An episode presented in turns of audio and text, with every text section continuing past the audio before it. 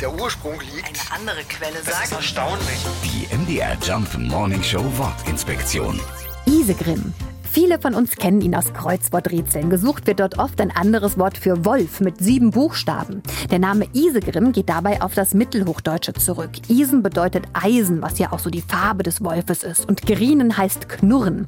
Der Isegrim ist aber kein normaler Wolf, sondern meint die Fabelgestalt des Wolfes. Aus Märchen wie zum Beispiel Rotkäppchen wissen wir, der böse Wolf symbolisiert Grimmigkeit und Gier. Die Realität sieht dann doch ein bisschen anders aus, denn auch wenn es in unseren Wäldern tatsächlich wieder Wölfe gibt, sind diese doch eher scheu und Zwischenfälle mit Menschen gab es in der Vergangenheit selten. Trotzdem bleibt Vorsicht geboten, wenn Großmutter plötzlich ein sehr großes Maul hat. Die MDR Jump Morning Show Wortinspektion. Jeden Morgen um 6.20 Uhr und 8.20 Uhr und jederzeit in der ARD Audiothek.